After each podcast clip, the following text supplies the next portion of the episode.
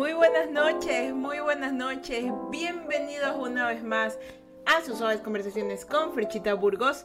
El día de hoy es 9 de octubre de 2023 y son las 8 y 36 de la noche. Y continuamos con el mes de octubre, el mes de verdad más miedo. Vamos a seguir hablando acerca de los horrores más horribles del mundo horrible, horriblísimo.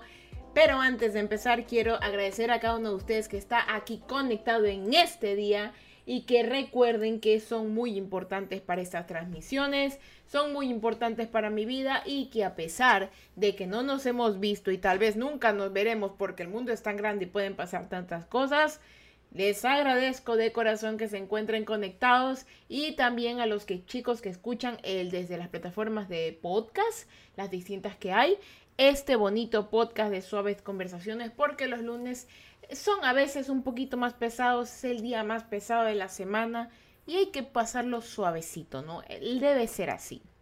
Bueno, ya que estamos aquí, ya Ocrita, ustedes acaban de ver en el título cómo se llama, ese episodio 76. El título se llama Familiares que dan miedo verdadero. Porque, miren, miren, miren, miren, miren. Esto tiene una explicación lógica, pero creo que el título habla solo familiares que dan miedo verdadero. Esta palabra nace, nace del dicho, hay que tenerle más miedo a los vivos que a los muertos. ¿Pero por qué? Escúchenme, gracias a las comunicaciones que ahora tenemos, a la facilidad de grabar, de tomar fotografías, de que estemos conectados en tiempo real a todo, ahora podemos darnos cuenta de cosas que antes no podíamos. Y una de las principales cosas es que los familiares muchas veces algunos son unos monstruos.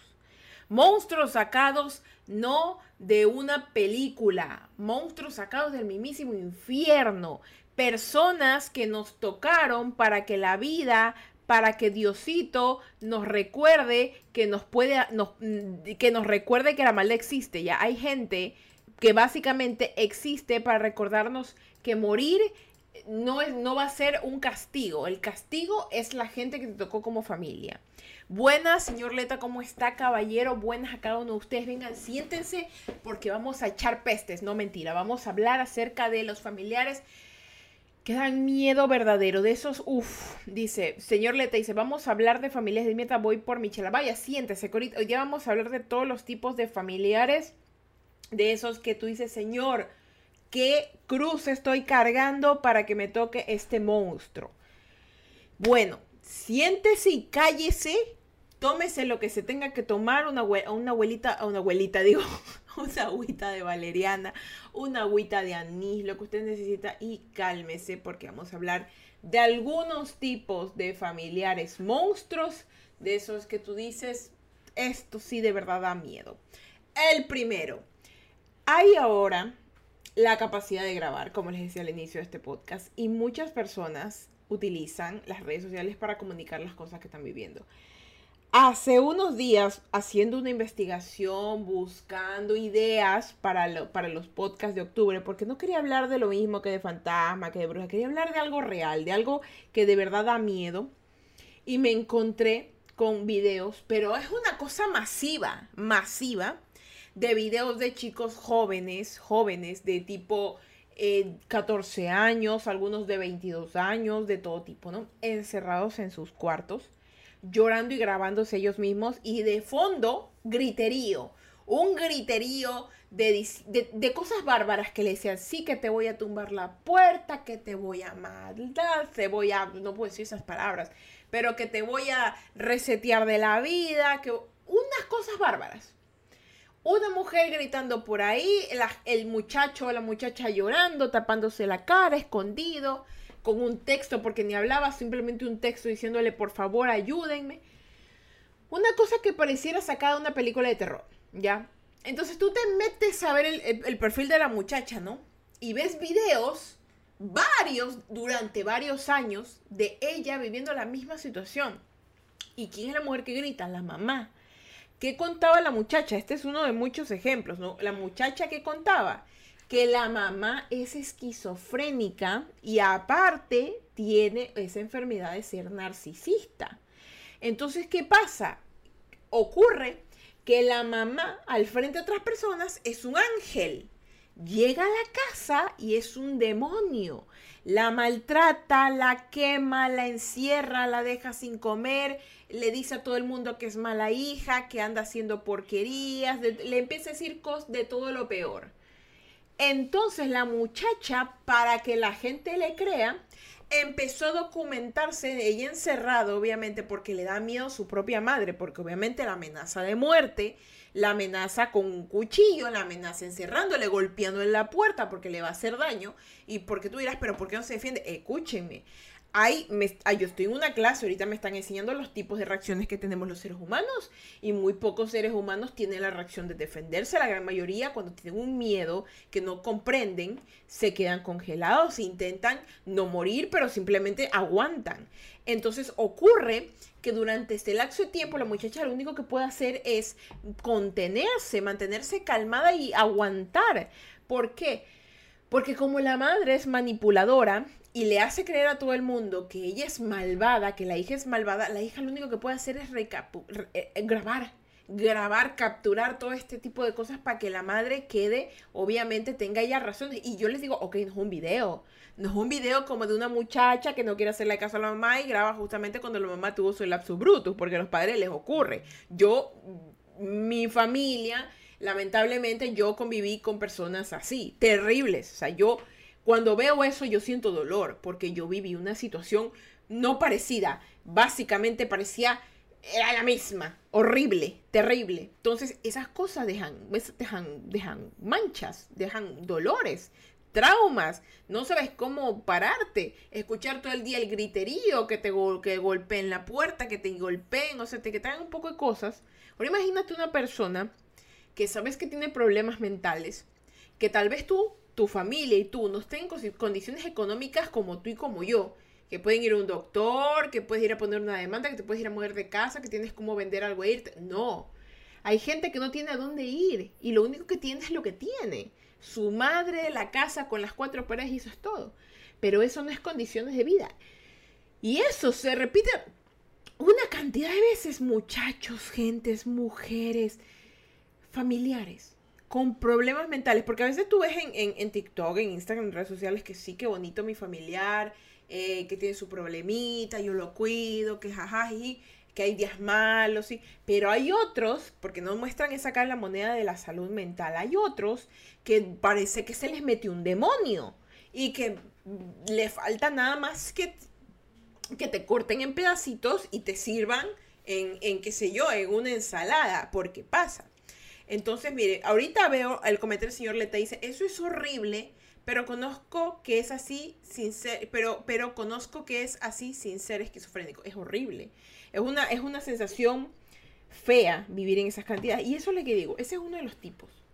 Cuando tienes familiares que tienen problemas mentales, pero problemas mentales y no son medicados, no son medicados. Y no estoy hablando solamente de los padres, hermanos, hermanos, primos, tíos, y ahí viene el otro lado.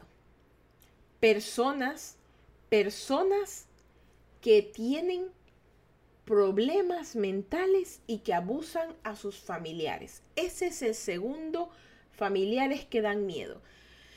Veritas dice, saludos Ferchita de una manada de Buenos Aires, muy buenas, bienvenida. Tome asiento que estamos hablando de los familiares que dan miedo. El número uno es los familiares que tienen problemas mentales y que no se medican y que nadie los salva y que parecen que se les mete el diablo cuando les dan esos arranques. Y lo peor de todo es que a ti te hacen quedar como que tú fueras la mala y ese familiar está cucu de la cabeza porque no recibe ayuda o porque a la final ni siquiera quiere. Ese es el primero. El segundo, los que abusan no puedo decir esa palabra, los que abusan, los que abusan, ya tú sabes de qué abuso estoy hablando, ¿ya? De ese tipo de abuso. Ese es el segundo familiar que da miedo, porque en este mes de octubre le vamos a hablar de todas las cosas que dan miedo, de verdad miedo. El segundo familiar, ese que básicamente te enseñó a dormir con la puerta cerrada porque te daba miedo de pequeña. Yo, gracias a Dios, Gracias a Dios no me tocó de ese tipo de familia. Pero yo sí he conocido una cantidad grande de personas que contaban cómo su papá, o sea, yo en mi mente, yo no me puedo imaginar a mi padre haciéndome daño de ese tipo. Y mi padre tampoco. Mi padre, gracias a Dios, nunca fue ese tipo de personas, ni mi madre tampoco. Pero hay personas, niños, niños que se criaron así desde chiquitito. Desde que tienen uso de razón que su padre o su madre los toca, les hace tonterías, los ultrajaba. Y lo peor de todo era que puertas adentro era el martirio y puertas afuera tú tenías que procurar ser el niño prodigio, el niño de la casa, a ti nada te pasaba, que te cuidaban y dentro era el martirio. O lo que más pasa, que te abusa un abuelo o te abusa un tío o te abusa una persona cercana y tu familia lo sabe y lo oculta y te echa la culpa de que es tu culpa de que te abusara. Un primo un tío, una tía porque fue tu culpa. Ese es el peor tipo, el peor tipo de familiar, el que te abusa, el que te toca, el que te hace daño. El que básicamente es verlo y es ver al diablo caminando esos que te malformaron tu educación, te malformaron tus instintos naturales, el que te hicieron tener problemas hasta grande, el que o la que te hizo desconfiar de tu cuerpo, del cuerpo de los demás, el que evitó que aprendieras a, a distinguir hasta cuándo tu cuerpo podía aguantar o hasta dónde le podías permitir a alguien tocarte o estar cerca de ti el que te jodió la vida, porque ese es uno de los peores que hay. El que te jode la vida, porque te la jode. No hay mayor. ¿Y saben, ¿y saben cuál es? ¿Saben cuál es, es el peor? De, los peores de esos de ahí. Cuando te hacen eso y eres mujer y te embarazan. Y te embarazan. Y te tienes un hijo de tu familiar que te abusó. Y escúchenme algo tuve un, mini debate con profesores, porque yo estoy ahorita estudiando en la universidad, tengo un profesor, no voy a decir nombres ni tampoco nombres de compañera. Estamos hablando acerca de los abusos en menores de edad. Y yo mencionaba que conocí a una doctora que trabaja en el hospital del Guasmo, aquí Ecuador, y que ella mencionaba, me contaba que el abuso, el abuso a los menores de ese tipo, es probable que pase más dentro de la casa que afuera. ¿Ya? Entonces, ¿qué ocurre? Muchos de los embarazos, y está comprobado, de niñas de 10 a 12 años son de familiares adentro de la casa. ¿Ya? ¿Y qué pasa? Esas niñas, ¿qué ocurre a estas personas? La madre de las niñas básicamente les dice que tienen que tener el hijo. El hijo. Entonces, la conversación que tuvimos nosotros fue el base de lo del aborto. No pensamos que sí, que será que, el aborto está bien ahí o no está bien ahí. Entonces, sale una compañera y nos dice, yo tengo una abuela, yo tengo una abuela, no, la abuelita de una amiga dijo algo así, que ella tuvo al hijo de su violador, que fue familiar, y que ahora ella dice que lo mejor que le ha pasado es ese hijo, ya, lo mejor que le ha pasado. Y que, y que si ella, y si ella en el futuro volviera a pasar algo así, que no pasaría nada. Y yo, yo, estaba, yo estaba simplemente callada. ¿Por qué? Porque esa, e, ese era el, argumento, ese era el argumento de que, de que la persona violada se sentía cómoda en el pasar del tiempo con el hijo que tuvo del violador de su violación. Ese era el argumento para decirme a mí que si una persona que fue ultrajada y tuvo su hijo puede salir adelante, el aborto está mal. Y que está bien tenerlo. O sea, yo, yo, yo en mi cabeza, porque yo tengo una postura acerca de este tema, yo en mi cabeza dije, yo, no podía decir qué. O sea, yo, yo, yo no podía decir, yo quería hacer esto, miren. ¿Qué? Así, yo quería decir, ¿qué? Ya, ¿por qué? Porque aunque esta persona le haya ido bien, ya le ha llovido bien con su vida. Tuvo un hijo enfermo porque salió enfermo. Y ahora es una abuela que no está de acuerdo con el aborto porque, porque ella sí pudo. Yo dije, ok, es un ejemplo, es real, pero yo te puse la postura de, en este caso, yo considero que el aborto es algo que sirve cuando tu salud necesita ser intervenida de algún motivo. Hay muchas personas que obviamente se pueden morir, se pueden morir por esto que está pasando. Yo tuve una compañera, y escúcheme, esa compañera, hay una cosa que se llama embarazo tópico. Yo tuve una compañera, tuve una compañera, no voy a decir nombres tampoco, que ella tuvo un embarazo etópico, ¿ya? Entonces, acá en Ecuador, en ese tiempo, estaba penalizado eso, el aborto, ¿ya? Entonces, ¿qué pasaba? Ella, ella quedó embarazada y le dio ese tipo de embarazo tópico, que es el embarazo en donde eh, el, huevo cigoto, el, el, óvulo fecundado, no llega a tu útero, no se pone ahí para que crezca, sino que se queda en tu trompa de falopio y crece ahí, ¿ya? Eso es muerte segura, muerte segura, no hay como el, el feto crezca ahí, no se detiene, eso te lo tienen que sacar. Entonces, ¿qué pasa? Mi amiga va de emergencia, pues está muriendo, y le dicen, la doctora, o dos cosas, o se lo deja o se lo quitamos. Pero si se lo quitamos, así, así básicamente, porque no fueron un lugar cerrado, fueron un lugar público. Si se lo quitamos, afuera van a estar dos policías porque esto aquí no lo permiten. Escúchenme. Mi amiga, mi amiga, mi amiga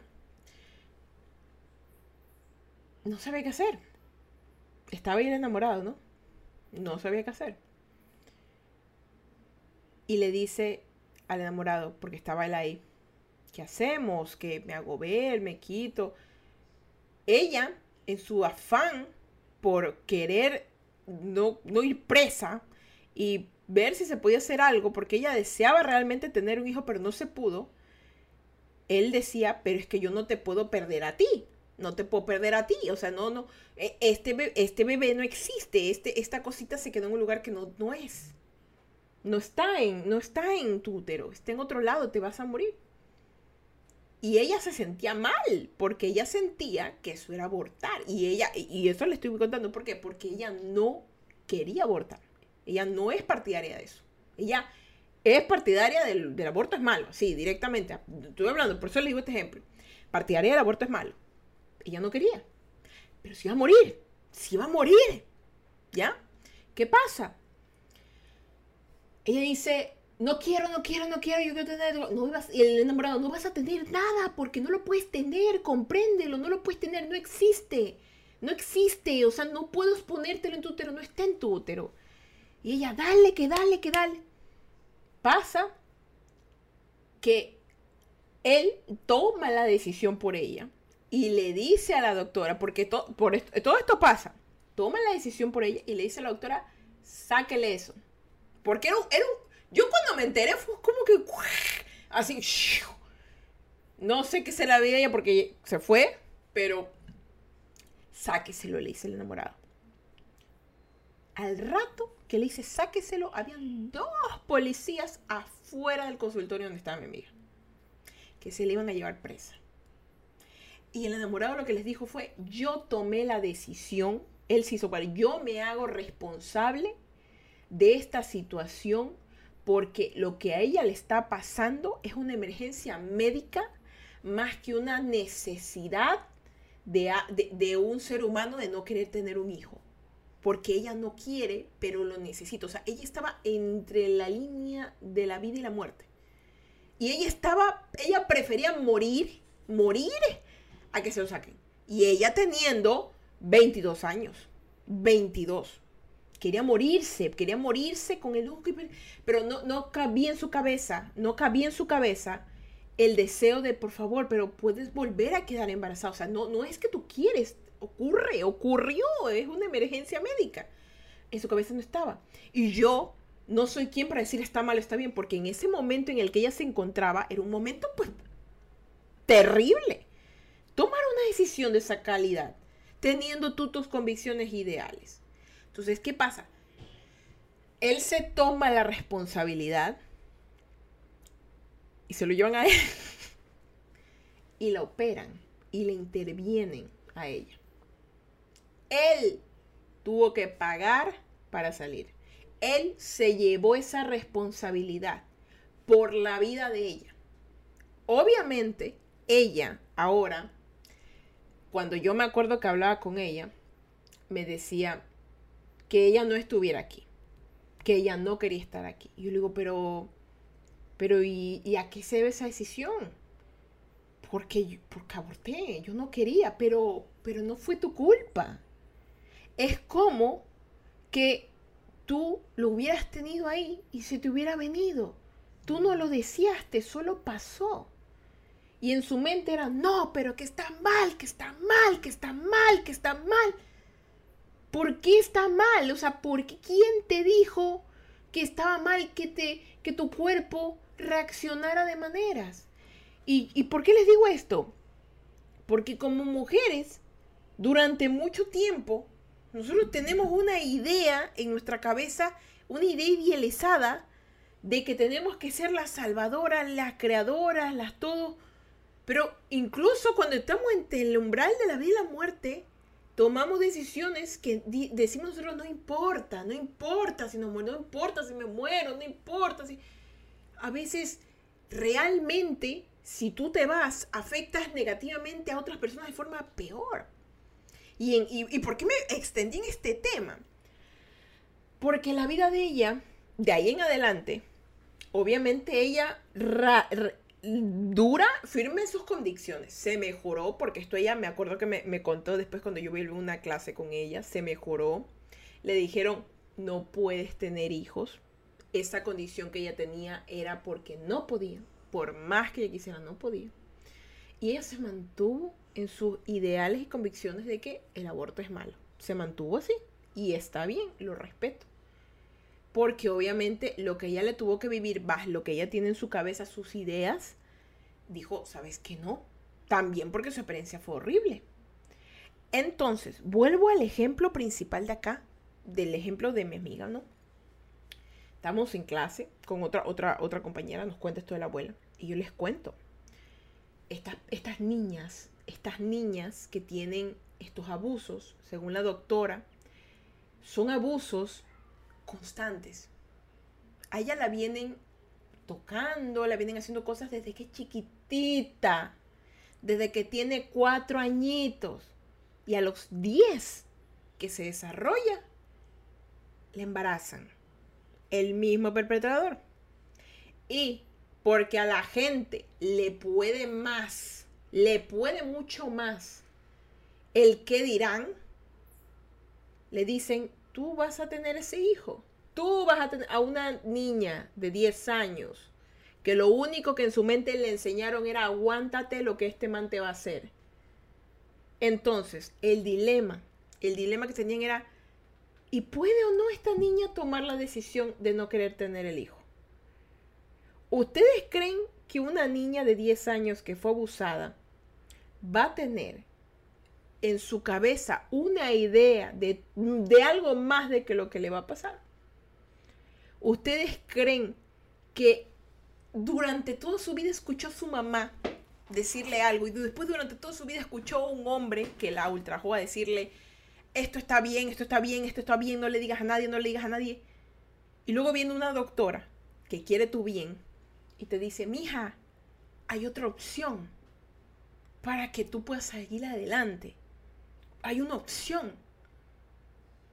Y como tienen tantas cosas en la cabeza de otros, tienes esa idea tú de que es mejor tener el hijo del que te hizo daño y vivir con él durante toda tu vida, tenerle más hijos, aguantar cachos, enfermedades venéreas, vivir en forma paupérrima y continuar teniendo una vida terrible, a que desaparecer algo que te pueda hacer peor la vida o mejor según otras personas, viendo las posibilidades reales.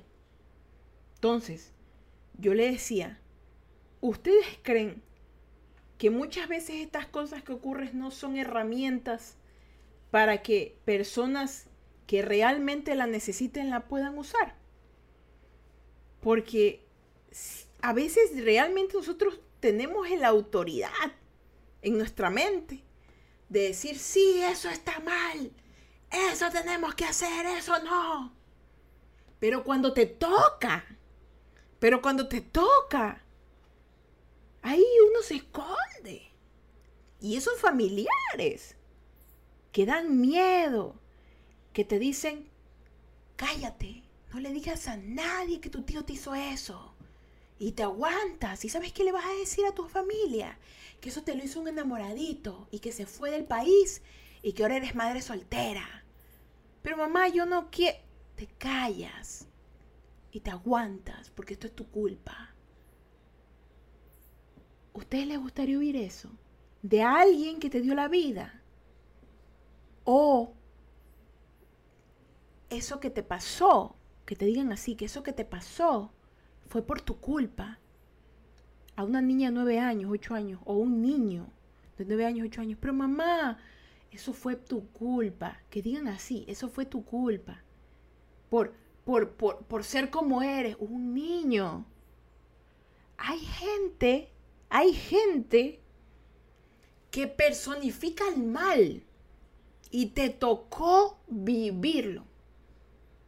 Y esa gente que personifica el mal, y les digo por qué, esa gente que personifica el mal es una de las primeras en alzarse cuando alguien trae otra opción diferente. Es la primera que dice, no, que, eso, eso, el, aborto está mal, el aborto está súper mal. No, nosotros quiénes somos, nosotros no somos Dios para, para, para que la... No, si eso es para muchachas calenturientas, eso es para muchachas calenturientas que, que, que tuvieron una relación con un muchacho, no. No, no, no, eso no está bien. No, que las mujeres que dicen, algo que dijeron, algo que dijeron, me acuerdo, y volviendo al tema, mi profesor mencionó que él había escuchado que dicen que es más difícil repararte de un, de un aborto. Ahorita voy a poner este video para, para, mayores de edad, lo voy a poner en, lo voy a poner en el, en el podcast, porque ya nos fuimos. Uy, es que, es que estos temas sí son duros, estos sí son duros, estos sí dan miedo, no como los fantasmas, estos sí dan miedo. Entonces, miren, me dice el, el profesor que hay más posibilidad de que una muchacha se repare de una violación a que de un aborto. Y yo le digo a él, qué curioso. Yo he hablado con psicólogas, he hablado con psiquiatras, he hablado con la doctora y es lo contrario. Es lo contrario.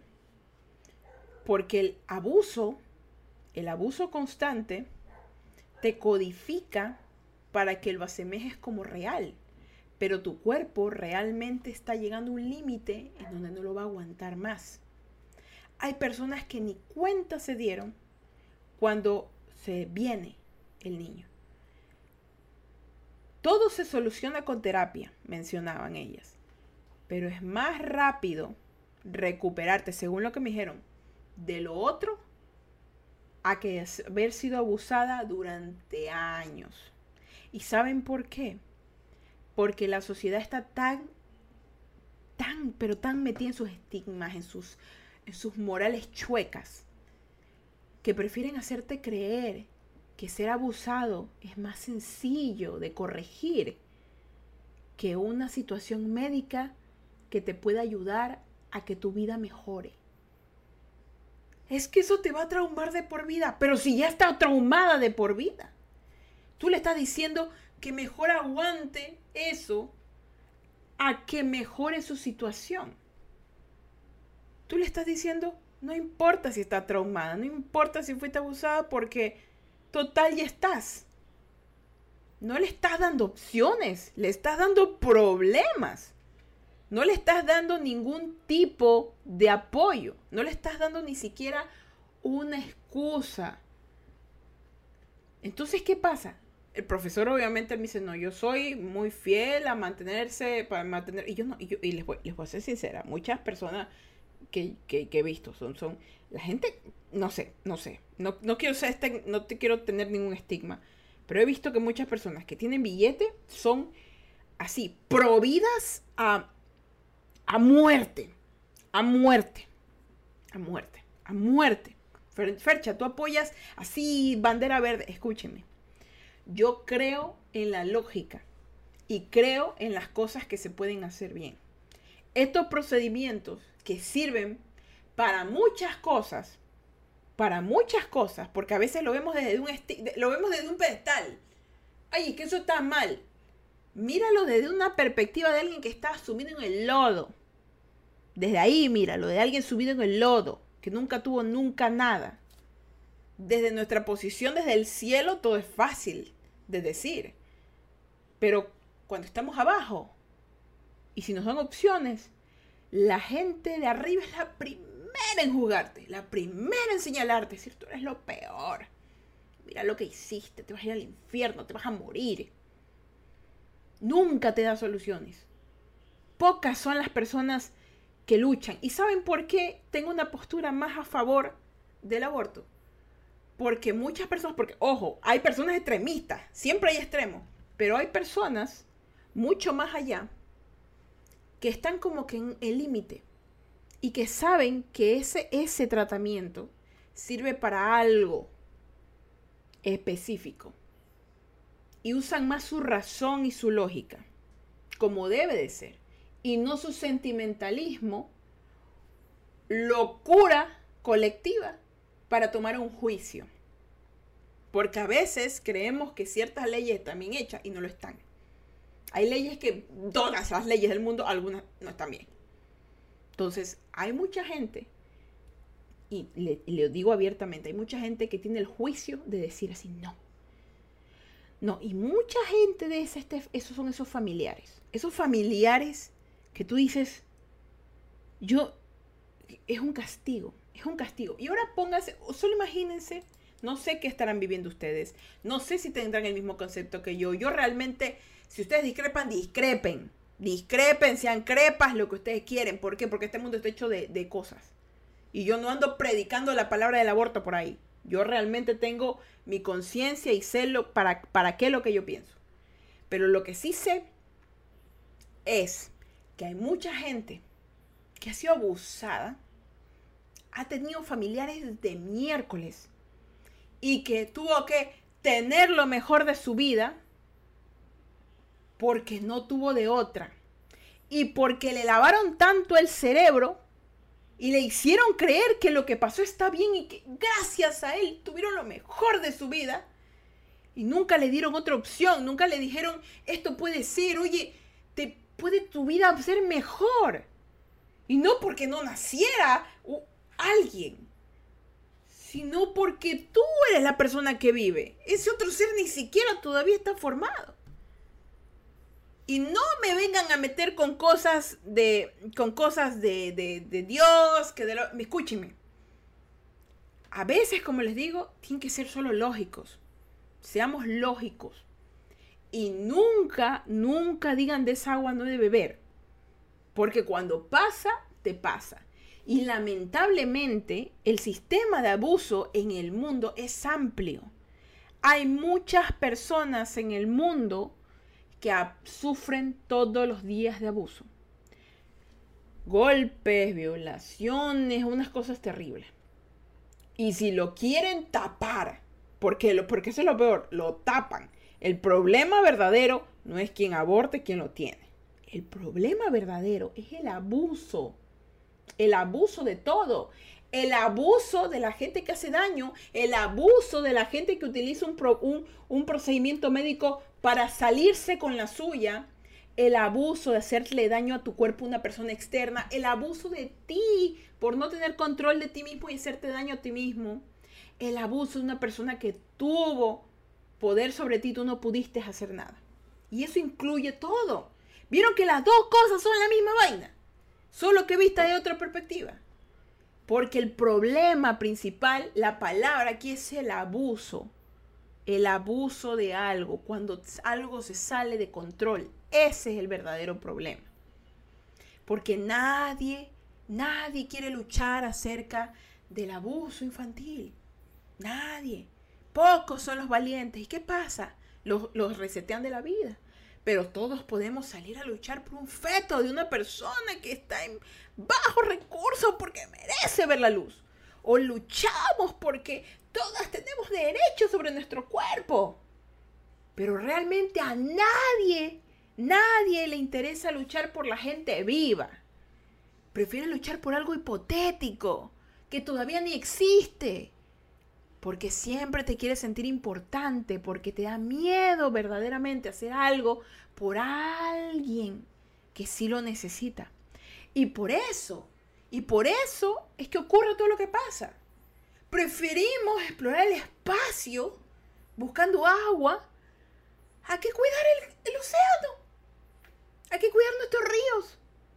Preferimos comprarle cosas a países extranjeros pero no queremos darle buenos trabajos a la gente que está en el campo, dándonos eh, los productos brutos. No, más fácil, hagámoslo más complicado, porque el mundo es así.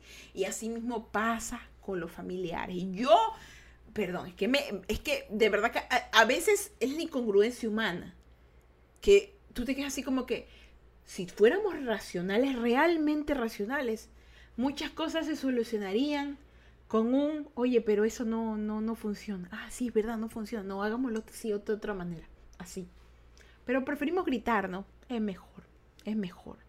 Y voy a hablar del último y tercer tipo de familiar. El primer familiar que da miedo, ya les dije, es el que tiene problemas mentales, no se medica y que sabe que está enfermo y no lo hace y prefiere ser malvado contigo que búsquenlo. En TikTok hay una cantidad impresionante de gente que ahorita demuestra cómo es su familia cuando no son, que, no son buenos, que no son buenos, que tienen una enfermedad mental, lamentablemente lo tienen y no se medican y son, y son terribles. Y el segundo, los que abusan de ti. Los que abusan de ti, de cualquier manera. Física, económica, emocionalmente, sexualmente, de la manera que tú te puedes imaginar. Y yo no sé si tú ahorita estás viviendo esa vaina yo no sé, Dios te libre, la plena, Dios te libre de esa vaina. Te mande lejos a ese abusador. Que le dé, que, que, Dios se encargue de, de darle juicio. Y que tú seas libre. Que no cargues con esas cadenas, con esas ataduras. Que no cargues con ese pesado equipaje que no cargues, ya no lo vuelvas a ver, que, lo, que decidas si lo perdonas o no, que vivas tu vida y que tengas una vida hermosa, que, que, ya, es, que ya eso se olvide. Y se vaya lejos ese desgraciado, desgraciado, lejos. Y el último familiar, el último familiar que da miedo. Ese familiar, ese familiar que sé que todos tenemos ese familiar que en algún momento de nuestras vidas pensamos, ¿por qué? ¿Por qué? ¿Por qué me tocó? ¿Esto es una maldición? ¿Esto es algo que vino de mi familia? Viene ese familiar que básicamente existe en tu vida y en la vida de tu familia para destruir tu familia. Es un ser, puede ser cualquiera, mamá, papá, hermano, primo, abuelita, nació para hacer discordia. Discordia, problemas, como el Joker solo quiere ver el mundo arder. Puede ser tú y me estás escuchando. Y si tú sabes que tú eres échate agua bendita y regenera tus pasos, porque eso no está bien. Pero siempre hay un familiar que quiere ver el mundo arder. Está metido en brujería, está metido en hacer maldad, está metido en problemas, está metido en cosas malas, está metido en todo lo peor. Y lo trae a tu casa. El que miente, el que genera conflicto, el que roba, el que hace de todo y al final se sale con la suya. Nadie le dice nada. Nadie, nadie lo, lo enfrenta. Pero aquí les voy a decir una cosa de ese familiar y de todos los anteriores para concluir este directo. Y es que cuando a ti te toca o el familiar que abusa, o el familiar loco, o el familiar conflictivo, tú tienes la capacidad de ser el que rompe cadenas, el que rompe ese, ese árbol genealógico el que hace el cambio. Tú puedes serlo. ¿Sabes por qué? Porque cuando tú te das cuenta del desgraciado desgraciada que está jodiendo tu linaje, tú se te activa un poder interno en tu mente, en tu frente, en tu cuerpo, que tú dices, aquí conmigo y contigo se acabe esta mierda. Se acabe esta mierda hoy día mismo. Hoy día se acabe esta mierda. Y yo te voy a dar pelea a ti, desgraciado, desgraciada. A mí no me vas a ganar. Porque mi vida, de aquí en adelante, vamos a mejorar. Y tú vas a ver.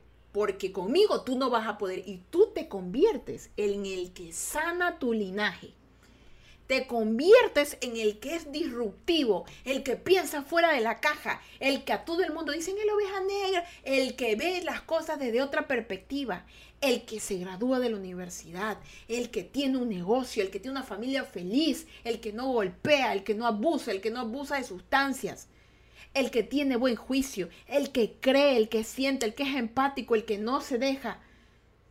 Y vas a ver que te vas a volver tan poderoso o poderosa que te van a tener miedo porque ellos, ellos se alimentan del miedo ajeno. Pero como tú eres puro valor, pura fortaleza, puro poder, directo del cielo, del cosmos y del espacio en tu cuerpo, porque te puliste para luchar contra esos desgraciados, te tienen terror. Y tú los vas a mirar a los ojos y básicamente con alzar el dedo te van a temer. Porque tú, si has vivido una de estas miércoles que he mandado, tengas el criterio que tengas de acerca de lo que sea que yo haya hablado, de aquí en adelante, tú vas a ser el que rompa con toda esa mierda. Perdón que se insulte, hace tiempo que no insulto, pero tú vas a ser el que va a romper todo eso y nadie, nadie, nadie va a decir, no, que eres más. No. Y créeme, que tú vas a sanar tu linaje, vas a sanarlo y vas a evitar que aparezcan más familiares que dan miedo. Y vas a empezar a creer familiares que son vida, que crean, que muestran, que enseñan, que sienten, que sanan, que dan fortaleza, porque tú lo habrás empezado. Corta todo ese dolor, aguántalo, pero piénsalo fuera de la caja. A veces someterte porque la gente te quiere sometida. Escúchame bien, hay gente que te quiere sometido. La vida, la sociedad, el colegio, donde se te quiere sometido. Y hay que a veces seguir las reglas porque tienes que ser tonto. Porque si no te desaparecen de la Matrix. Pero escúchame bien. Llegará un momento en donde tú serás tan consciente de tu existencia que sabrás exactamente lo que tienes que hacer. Y realmente te lo digo, nunca está mal ser bueno. Siempre lucha por hacer mejor tu vida y la de los demás. Sé consciente, sé racional, sé empático, controla tus emociones. Piensa racionalmente, no te dejes dominar por el dolor y el miedo, porque mucha de esta gente que nombré antes es presa del dolor y el miedo, porque esa gente viene de un linaje de dolor y el miedo. Esa gente enferma mental, que hace cosas malas porque está mal, viene de gente de su linaje enferma y se volvió a replicar gente de su mente que abusa vino de gente que abusó. Lo abusaron. Es una línea tras otra, saltando generaciones que llegó a este. Pero tú no lo vas a hacer.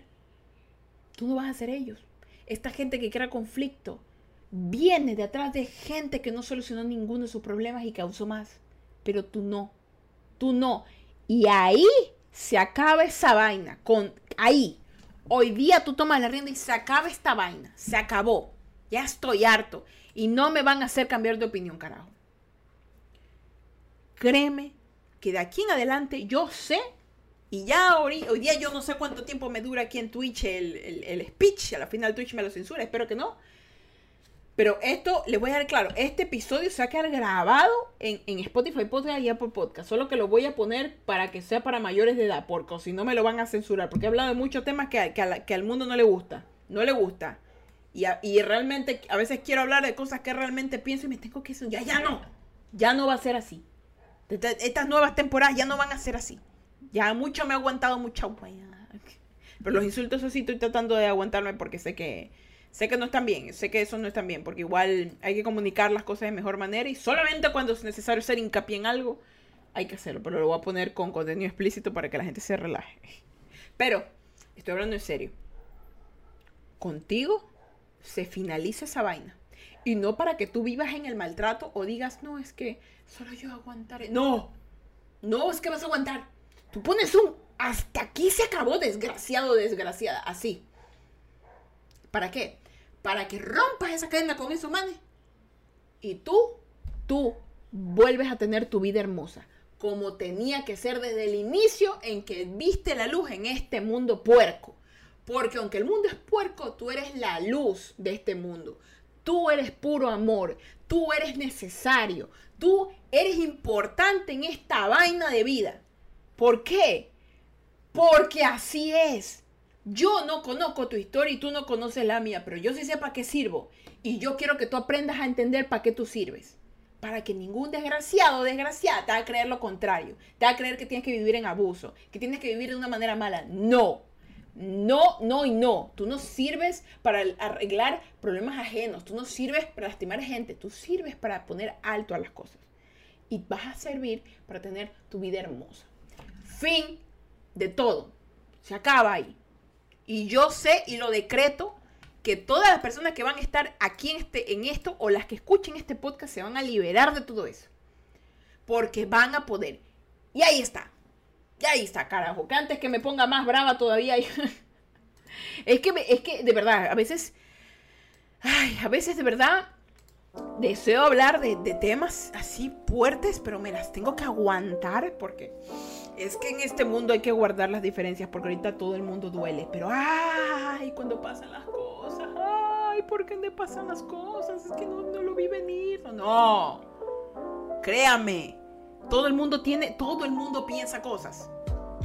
Todo el mundo quiere decir las cosas como las quiere decir, pero ahorita no pueden. ¿Por qué? Porque hasta en eso no han censurado, de no poder decir las cosas que necesitamos decir. Y realmente cosas que valgan la pena. Pero bueno, eso es para otra historia. Y hoy hemos terminado el episodio 76, que qué intenso que tuve este episodio.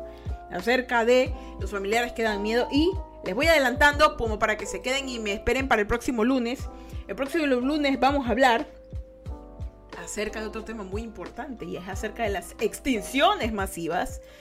Y para que se queden ahí con la duda, vamos a hablar de las extinciones masivas que están pasando en este planeta porque ya saben que el mundo se está acabando, porque nosotros estamos haciendo tonterías. Y aparte de eso, de los químicos que le ponen a nuestra comida. ¿Y qué pasaría si de aquí a mañana em, los perros y los gatos se extinguen? Nos vemos en el próximo directo y con eso los dejo para que vengan el próximo lunes 16 a tener sus conversaciones conmigo. Así que vengan para la bendición. Dios me lo bendiga, me lo guarde y me los proteja. Que Ángela Camper lo suyo, hablen sus sueños y Diosito me les dé un día más de vida. Recuerden que si van a beber, no manejen y si van a manejar, no beban, no sean tontos, no le quiten la vida a alguien. Muchísimas gracias por estar aquí. Me encantan estas conversaciones. Compartan, no háganle clip, lo que sea es necesario. Y saben qué, si yo tengo mi, mi, pensamiento, está bien, pero tú tienes el tuyo, compártelo, hazlo, habla, habla, habla, habla. Que al final, todos, todos al final, somos los protagonistas de nuestra propia historia. Así que ahora sí, chicos, me despido. Chao, soy, soy siempre. Dios lo bendiga. Y ahora sí, pues, yo me retiro. Soy Fecha Burgos y sean felices, carajito mierda. Y yo me voy ahorita a estudiar porque mañana tengo examen. A estudiar, termino mañana examen de neuropsicología, porque hasta eso estoy aprendiendo, carajo. Y estoy aprendiendo acerca de los abusos, para que vean que no estoy hablando pura, de pura locura. Yo me estoy, me estoy formando para hablar con propiedad, carajo. Que me hacen dar coraje. Ahora sí, ya me voy. Dios los bendiga y soy Fecha Burgos y sean felices, carajo mierda. Aquí les va con poder este podcast. Y ahora sí me voy a estudiar, a estudiar, a estudiar, a estudiar, a estudiar. Descansen, chicos. Bye.